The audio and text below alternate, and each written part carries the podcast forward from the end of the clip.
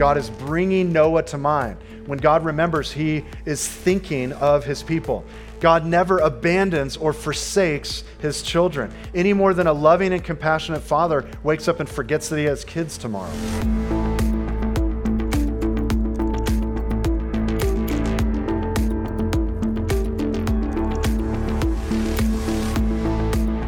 You're listening to Genesis, a sermon series preached at Shoreline Church. For more audio or theological content, please visit thisisshoreline.com.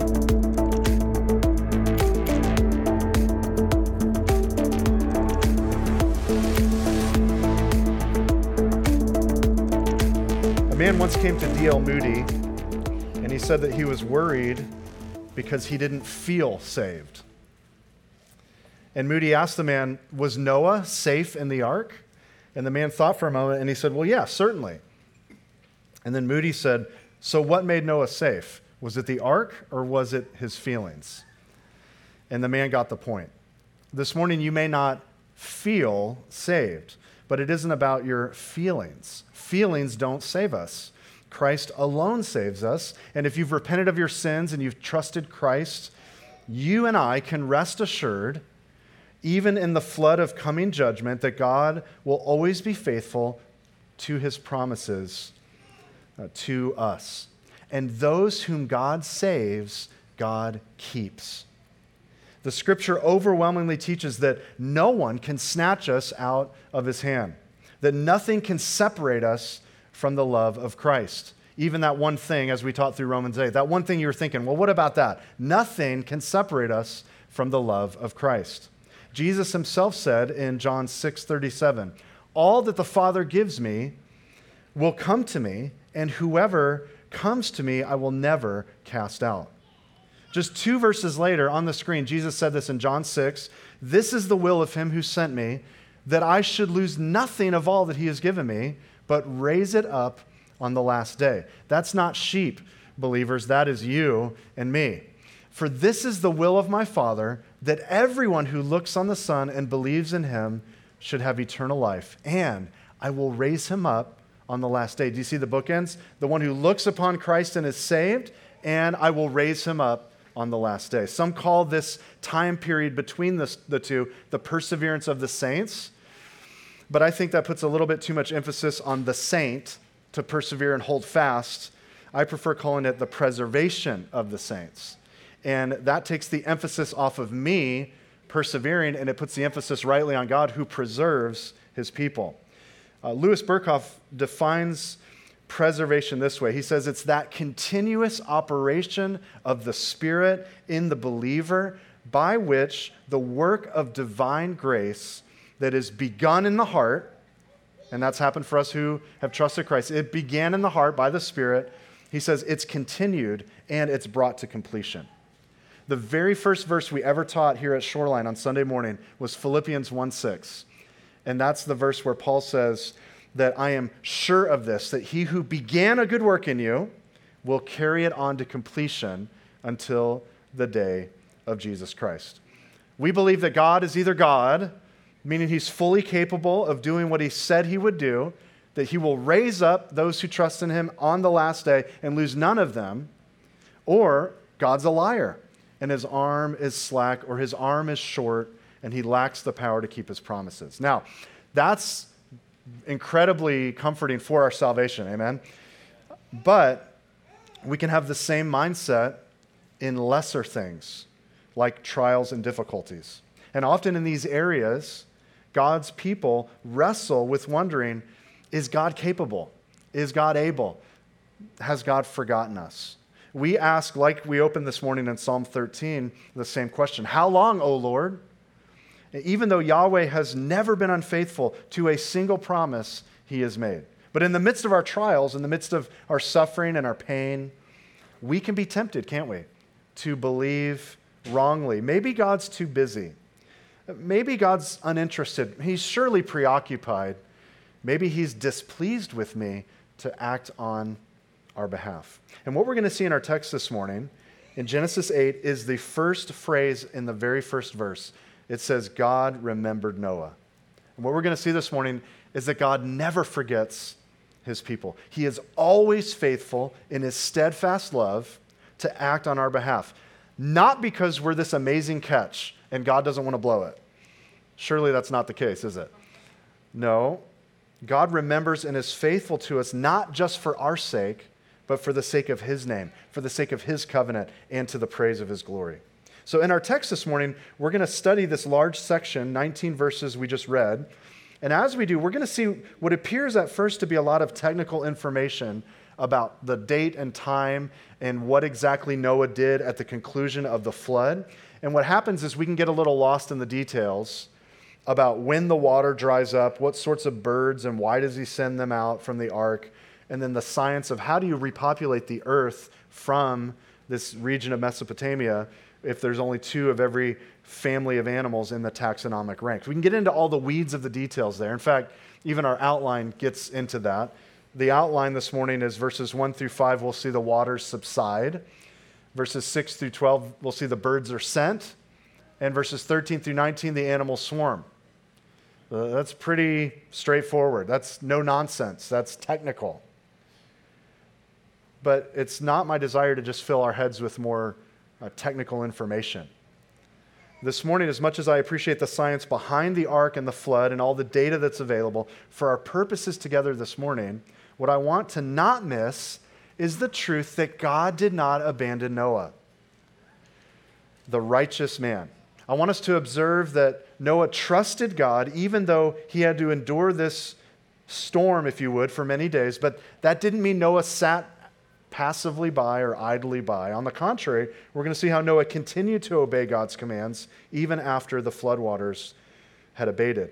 And in all of this, we will be reminded once again as we come together as a church that God is faithful not only to save us, but also to keep us. You and I may feel from time to time that God may have abandoned us. And maybe that's where you're at this morning. But we're reminded again today of his faithful love that far exceeds our fickle feelings. So let's begin with this first section. The waters subside. I really want to focus on this first verse. It says, But God remembered Noah. Now, please underline that word, remember. Don't misunderstand this. It's not that God was so preoccupied in heaven that one day he suddenly says, Hmm, what am I forgetting today? Surely there was someone I had my eye on who, oh, Noah. Oh, I forgot about Noah. Uh, let me remember Noah. As if the, the brownies were left in the oven a bit too long and you rush to open them and pull them out. I use that illustration on purpose, by the way, because uh, often in our household, my wife or daughter are baking or cooking, and I'll hear, oh oh no, and I'll see them darting across the house. Uh, faster than I've ever seen them before, actually. And um, one of them feverishly runs. They pull open the oven, and black smoke just begins to gush out of the oven. They forgot that they had left whatever they were cooking or baking uh, on broil. And so now we've got charcoal for dinner. Uh, that is not what's happening here. God is not forgetting, oh, I need to remember that I left Noah in the oven too long. Um, I like what Derek Kidner says in his commentary. He says, when the Old Testament says that God remembered, it combines the ideas of faithful love and timely intervention.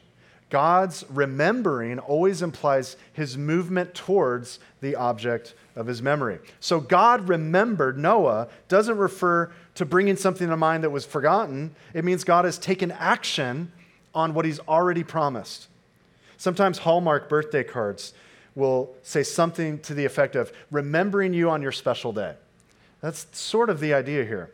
The, the Hebrew word for remember is zakar, and it means to be kept in remembrance, to be thought of, or that God turns his attention toward. 73 times in the Old Testament, we see that God remembers, where he turns his attention to his people, where he works on their behalf. And this is the first mention of it right here in Genesis 8. But centuries later, in Genesis 19, when God is on the verge of bringing judgment upon the wicked, the violent, the sexually immoral cities of Sodom and Gomorrah, we learn just prior to this, Abraham was pleading with God in intercession on behalf of his nephew Lot. And we read there in Genesis 19, God remembered Abraham. he spared Lot on Abraham's behalf. In other words, God acted in light of his character, his nature, and on behalf of his people and their prayers. In Genesis chapter 30, when Rachel was seeking to bear children, but she was barren. Remember that competition we'll get to in Genesis eventually between these wives. We read again there that God remembered Rachel. He acted on her behalf, and then she conceived. Way later in Exodus 2, Israel is enslaved in Egypt, and before God delivers them by the hand of Moses, we read, God then remembered his covenant with Abraham, Isaac, and Jacob. He raised up a deliverer to set them free. In 1 Samuel 119, the barren Hannah, literally crying out spiritually and with tears, she's asking the Lord to give her a son, and she was answered after the Lord remembered Hannah. We see Samson the judge. We see David, the man after God's own heart. We see Hezekiah the king, men who prayed that God would remember them. And many, many, many centuries after this, Mary the Virgin, as we just sang that song, He Who Is Mighty, as she's overshadowed by the Holy Spirit and she conceives the Messiah, she turns to God in worship and says these words in Luke 1 He has helped his servant Israel in remembrance of his mercy as he spoke to our fathers, to Abraham, and to his offspring forever. But finally, in Luke 23, we read there that as Jesus was being crucified, one of the thieves on the cross next to Christ said, Jesus, remember me when you enter your kingdom. And Jesus said, Truly I say to you, today you will be with me in paradise. God remembered Noah. He remembers his people. Do you see what's happening here? God is bringing Noah to mind. When God remembers, he is thinking of his people. God never abandons or forsakes his children, any more than a loving and compassionate father wakes up and forgets that he has kids tomorrow. See, here in Genesis 8, God is again acting on Noah's behalf. But like we said a moment ago, it was not just because Noah was this stand up guy. We'll learn more about Noah's character and his failings, his weakness in Genesis 9. But God remembers him ultimately on behalf of his own glory, his own covenant, his own name. It doesn't say here in verse 1, but God remembered Noah's righteousness. It doesn't say God remembered Noah's blamelessness. It doesn't say God remembered Noah's walk with him. It just says Noah. God remembered Noah, the man. Spurgeon said this Noah had been shut up in the ark for many a day. And at the right time, God thought of him, practically thought of him, and came to visit him. And then he says this for us Dear heart, you have been shut out from the world now for many days, but God has not forgotten you. God remembered Noah, and he remembers you. What a comfort for those of us who maybe particularly right now are enduring a time of hardship, who might be tempted to waver or wonder, has God forgotten? No, beloved, he remembers you and he will be faithful to his promise and he'll be faithful to his people. Now, let's move on to the second half of verse 1. We'll never finish today if we don't. If you look at the second half of verse 1, it says, And God made a wind blow over the earth, and the waters subsided. Now, observe with me, it was not the sun which dried up the floodwaters, like the Epic of Gilgamesh uh, says or supposes. It was a wind that caused them to recede. I'm not going to get into the science of that, but we do come to verse 2 the fountains of the deep and the windows of the heavens. This is the source of the water. Both of those were closed, and the rain from the heavens was restrained, and the waters receded from the earth continually. So, whatever was in that subterranean chasm, source of water, stopped uh, bursting and ostensibly filled back in uh, with the floodwaters. At the end of, it says, at the end of the 150 days, the waters had abated. And in the seventh month, the 17th day of the month, the ark came to rest on the mountains of Ararat. I want you to, to uh, underscore that idea. It wasn't the, the peak of Mount Ararat, as we may have learned in Sunday school. And that, of course, we talked last week about the silliness, last few weeks, the silliness of some of the nursery uh, pictures that uh, erroneously depict the ark as sitting on the very peak of Ararat. It just says in the mountains of Ararat, the mountainous region. And it says the waters, verse 5, continued to abate until the 10th month.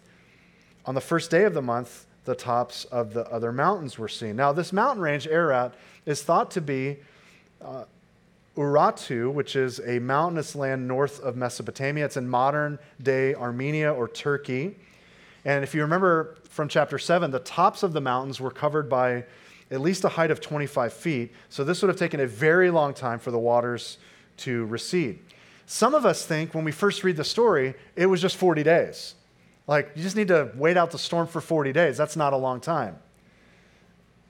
But that's how long it rained. It rained for 40 days, but it flooded for another 150 days. And even though the ark now rests in this mountainous region, it's still going to be a very long time before Noah and his family leave the ark. I know the timeline is hard to process as we read these disjointed chapters in our exposition, but let me just put Noah's journal on the screen for you so you can get a timeline. You can take a picture of this. We'll have it on our website as well so that you can go back and look at this a little closer. But if you remember, we're going to use Noah's year. He was it was his 600th year. It was the second month of his life in the 600th uh, year and the 10th day. So we're going to just go with that. It's not literally February 10th, but we're going to go uh, with that. So on that day, the flood is announced.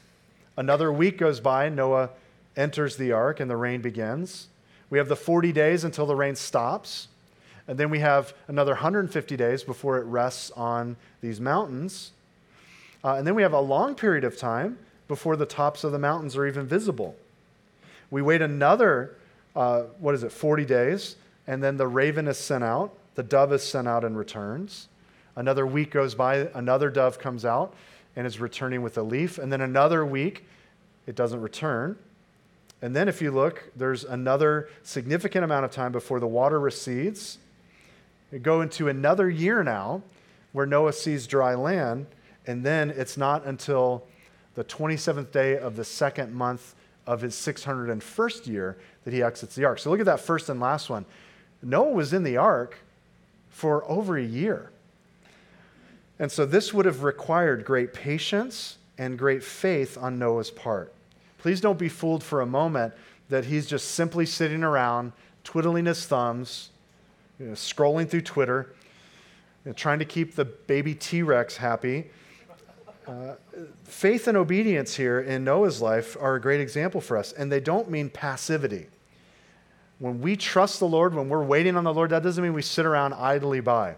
And I want to look at the second section with that in mind. So if you now move to verses 6 through 12, the first few verses tell us uh, what Noah does with the various birds. So if you look at verse 6, it says, At the end of the 40 days, Noah opened the window of the ark that he had made and sent forth a raven. Now, generally, ravens are scavengers, so there was no reason for this raven to fly right back.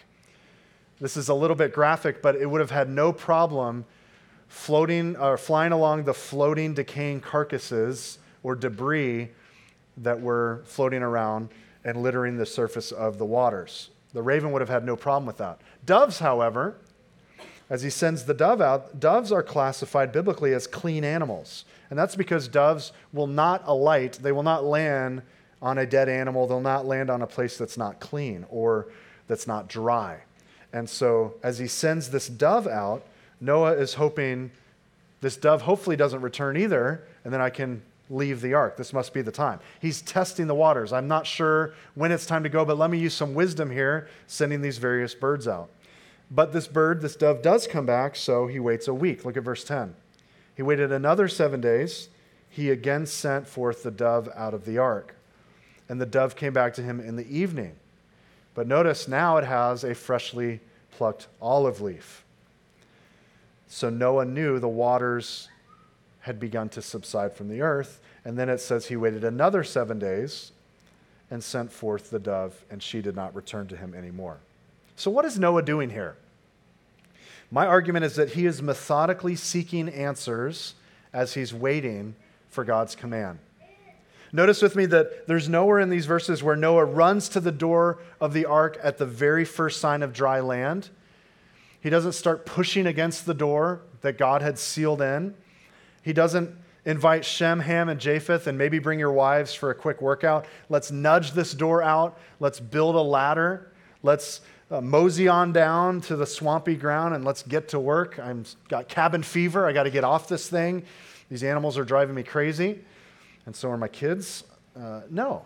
What, is, what does he do? He uses the resources at his disposal to appropriate wise, determined decisions. And yet, he doesn't make a move until God commands him. This has been a mark of Noah's character since we've been introduced to him. He's one who's righteous, who's blameless, who walks with God, but the mark of Noah is that he obeys even the most obscure commands that God gives him. Noah worshiped the same God who called him into the ark, and he would wait patiently and obediently upon the same God to call him out of the ark. Noah uses wisdom here as he's trying to discern God's timing, but yet in his waiting, Noah is not presumptuous, he's not hasty, but neither is he slothful. Do you see the dance that this is? The, the fine line that we have to balance as we look at Noah's example for our own lives? Sometimes you and I can be absolutely crippled as we think about pursuing God's will or doing what we believe God may be calling us in the immediate future to do.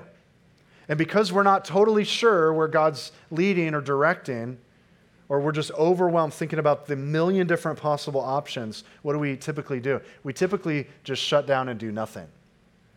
But Psalm 130, verse 5, gives us encouragement. It says, I wait for the Lord, my soul waits, and in his word I hope.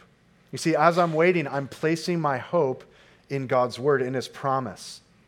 Now, that doesn't mean God addresses every little single scenario in our lives, though, wouldn't that make it a lot easier if He did? If God just gave us clear direction from the scripture in the specific things we're supposed to do tomorrow, like, Lord, am I supposed to work at this particular place of employment?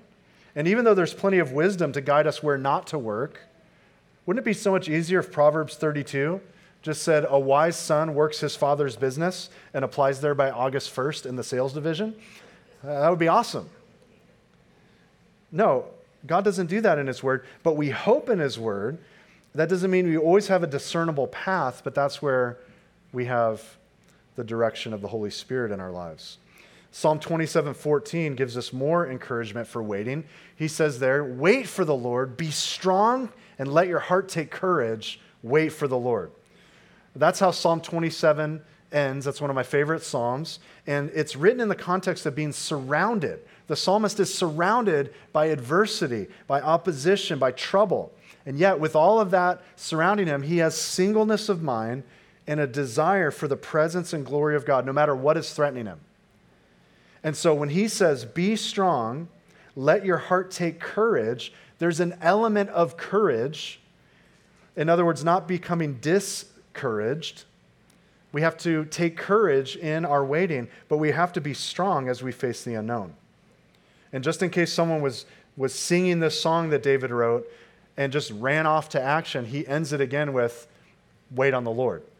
Wait for the Lord. So God had called Noah into the ark, but in Scripture, we don't see any next step directions from God to lead him out of the ark. Nowhere do we read, Hey, Noah, it's going to be about a year plus in the ark, but here's the exact day you'll be relieved of your cabin fever.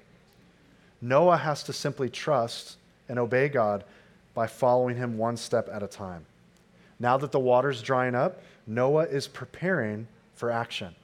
He's taking wise, determined steps. I just want to encourage you, if that's where you're at today, let these words from Kevin DeYoung's book, Just Do Something, encourage you. Here's what he says Die to self, live for Christ and then do what you want and go where you want for God's glory.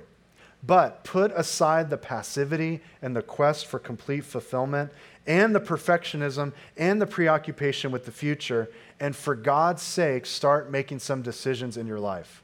I love this. Don't wait for the liver shiver, you know, that, that goosebump. He says, if you're seeking first the kingdom of God and his righteousness, you will be in God's will. So just go out and do something. I'll add to that. I love that, but I'll add to that. What's God's will for my life is the wrong question. The right question is, what is God's will? Whatever God's will is, go and do likewise. So Noah actively utilizes the resources at his disposal, in this case, birds, to see if he can discern when it's time to exit the ark. But even in that wisdom, he doesn't presume or step out of the ark until God commands him. And that comes in our third section. Look with me at the animals swarming. We read in verse 13 in the 600th and first year, in the first month, the first day of the month, the waters were dried from off the earth.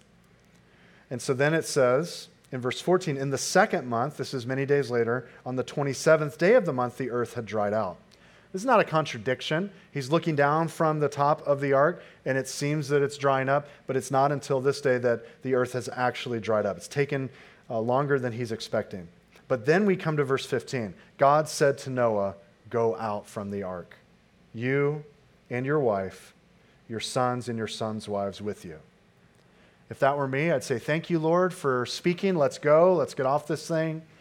But remember, all the animals are are in their small little uh, habitations, their small little, not cages necessarily, but their places of dwelling. And so he reminds them, verse 17, don't just leave, bring out with you every living thing that is with you of all flesh.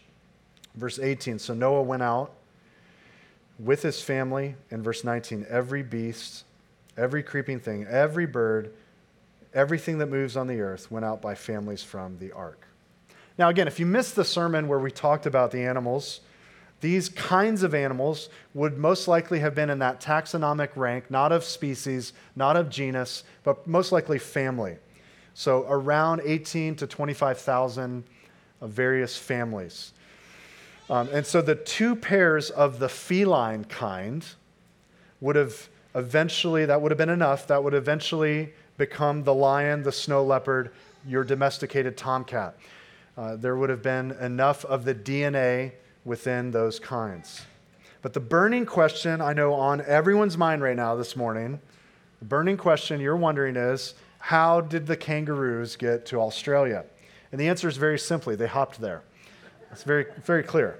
Some creation scientists argue that the last little ice age may have taken place directly either before or after the flood, as atmospheric conditions resulting from this cataclysmic global flood of rainwaters and thermal venting would have superheated and then supercooled the atmosphere.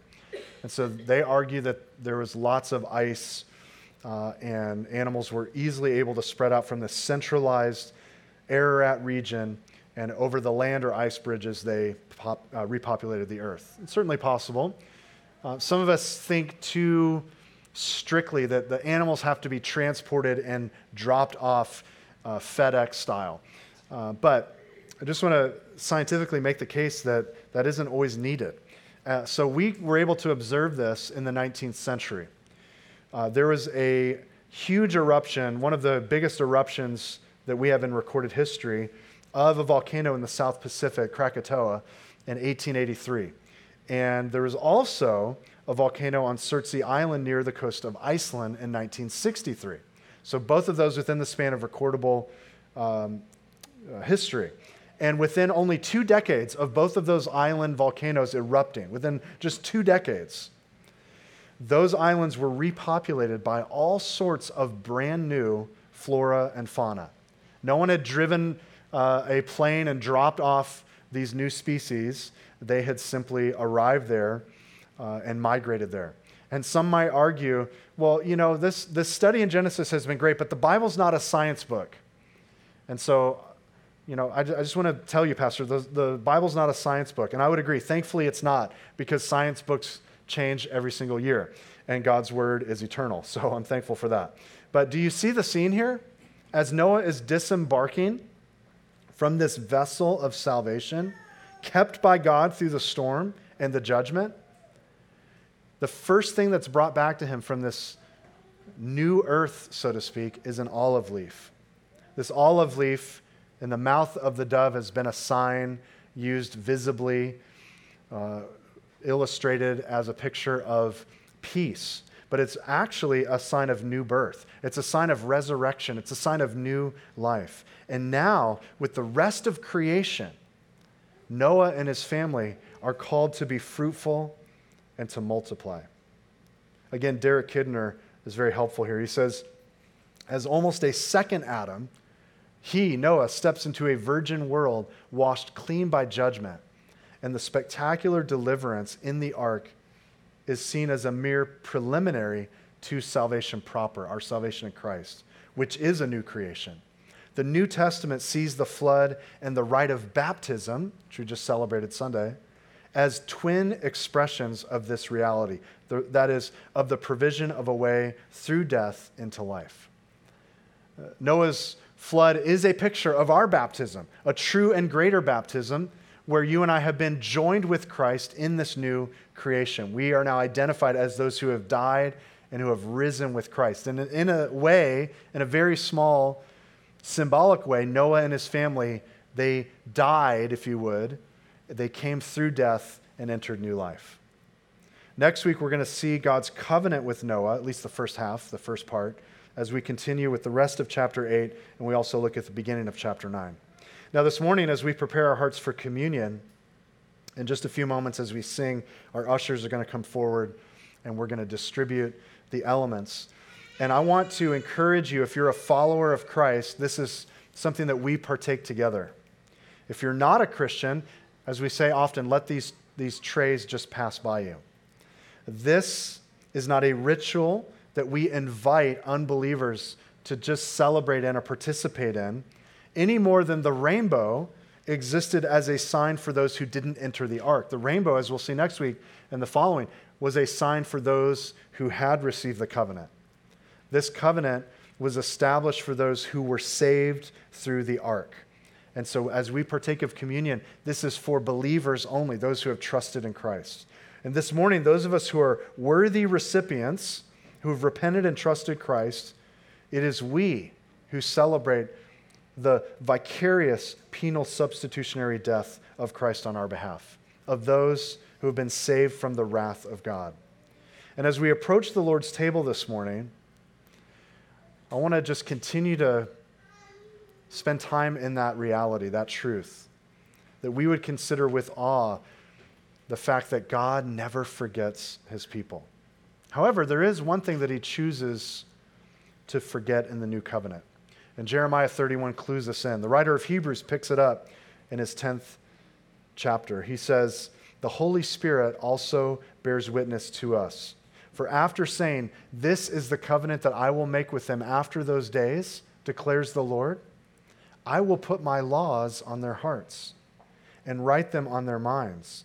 And then he adds, I will remember their sins and their lawless deeds no more. God remembers his people. What is the thing in the new covenant he doesn't remember? The scripture says in Psalm 25, he remembers not the sins of our youth.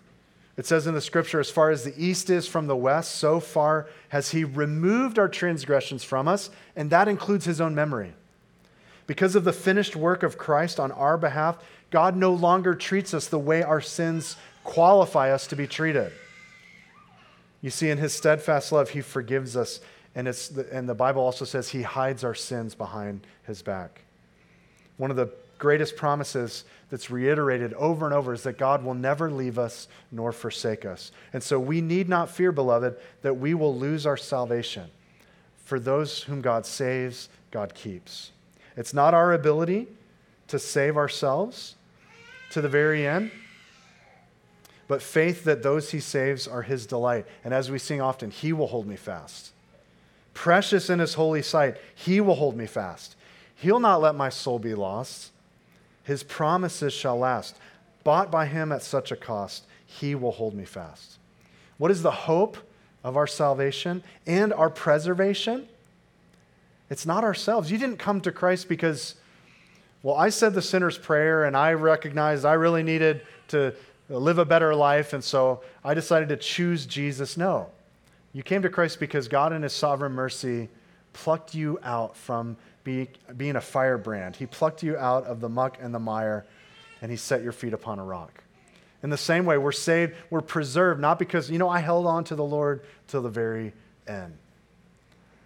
No, we trust that Christ is the one who's our hope in life. He's our hope in death.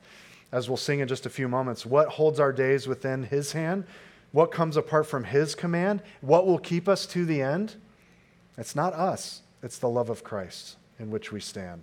So as we come to the table of the Lord this morning, may we wait upon him, thankful for his grace, in awe of his justice, yearning for his glory, knowing that the same God who kept Noah's family is the same God who keeps his people and preserves us until the day of Jesus Christ. Amen?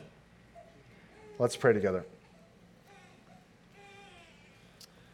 Our gracious God and Father, it's clear from this text that nothing is impossible for you. We see your hand of grace and mercy as you remembered Noah, knowing that you do all things well, that nothing is beyond your might, your power. The same God who created the heavens and the earth with a word is the very God who sent your dear Son to condescend and put on human flesh. Lord, you came down as one of us, truly man, and yet at the same time, truly God, laying down your life to be the all sufficient substitute. And we thank you that your work, Jesus, is both vicarious as well as victorious. It's vicarious in that you took the place of judgment that we deserved. You bore the wrath. You died in our place. You suffered the just judgment that we were supposed to pay. And yet, in our sin, we never could fully pay it. Vicarious yet victorious in that in your resurrection from the dead on that third day, you forever defeated that final foe.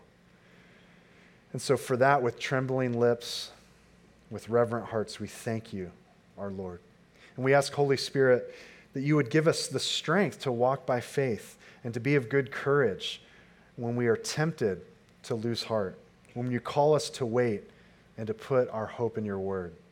When our hearts despair, remind us of the Father's love that is undying and restore to us the joy of our salvation that can never be lost or forgotten. As we come to your table this morning, triune God, we remember Jesus Christ, risen from the dead, the offspring of David.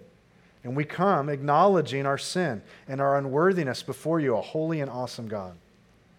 So we pray that you would draw our hearts near through the power of that humble cross, that you would join us with Jesus in this new covenant of grace, knowing that in due time, the whole earth will be filled with the knowledge of the glory of the Lord even as waters cover the sea. Until that day, we wait and we work and we worship. We pray this in Christ's name and for his matchless glory.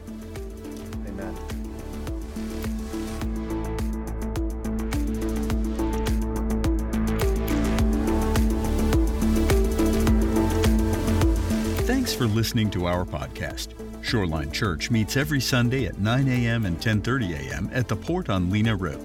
You can get more content and more information by visiting thisisshoreline.com. If you have any questions or any prayer needs, please don't hesitate to email us at info at calvaryshoreline.com. God bless you.